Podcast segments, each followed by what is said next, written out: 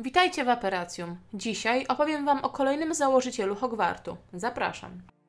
Godric Gryffindor był angielskim czarodziejem i jednym z czterech założycieli Szkoły Magii i Czarodziejstwa w Hogwarcie.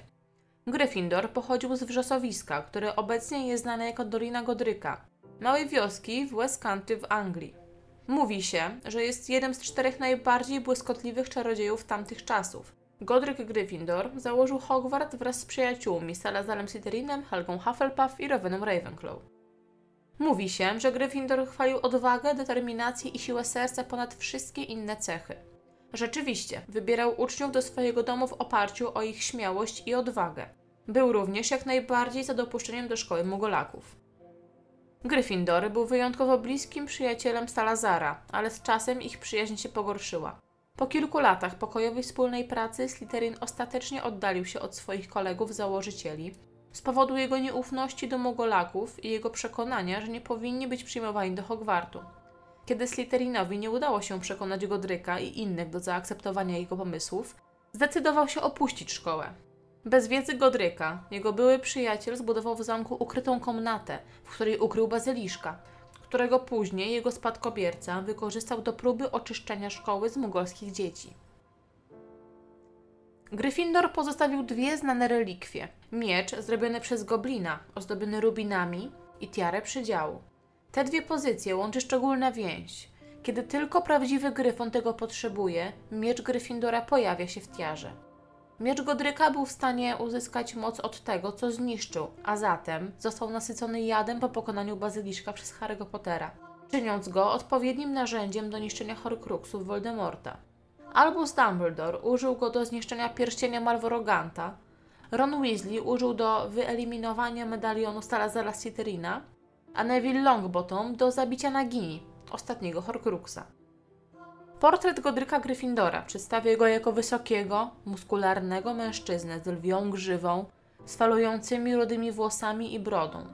Miał zielone oczy i brzoskwiniową skórę.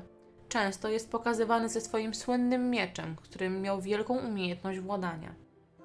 Pokazano również, że nosi segmentowe rękawice z czerwonym mieczem ozdobione złotymi okuciami, które często są przedstawiane jako raczej zużyte i wyglądające na spalone. Nosił również wspaniałe czerwone szaty ze złotymi refleksami i dość misternymi wzorami na rękawach. Jest też często przedstawiany z dość mocnym i surowym spojrzeniem. Godric Gryffindor cenił odwagę, determinację, rycerskość i siłę serca. Był także najbardziej tolerancyjny i akceptujący mogolskich urodzonych spośród założycieli. Był bardzo wybiegający w przyszłość, ponieważ stworzył tiarę przydziału, aby zachować selekcję uczniów po swojej śmierci. To pokazuje jego spryt i kreatywność.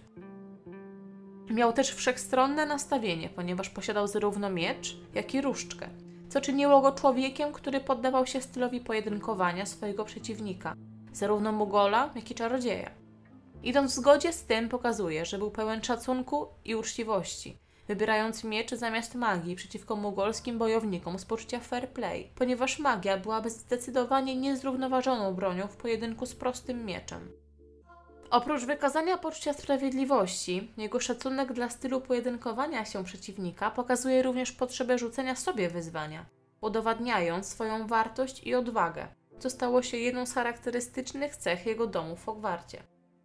Jego groźba wyciągnięcia miecza i użycia swojego słynnego ostrza przeciwko Ragnukomi I i jego zwolennikom pokazuje, że pomimo szlachetnego serca i dobrych intencji, Godryk był w stanie odebrać życie rozumnym istotom, takim jak gobliny.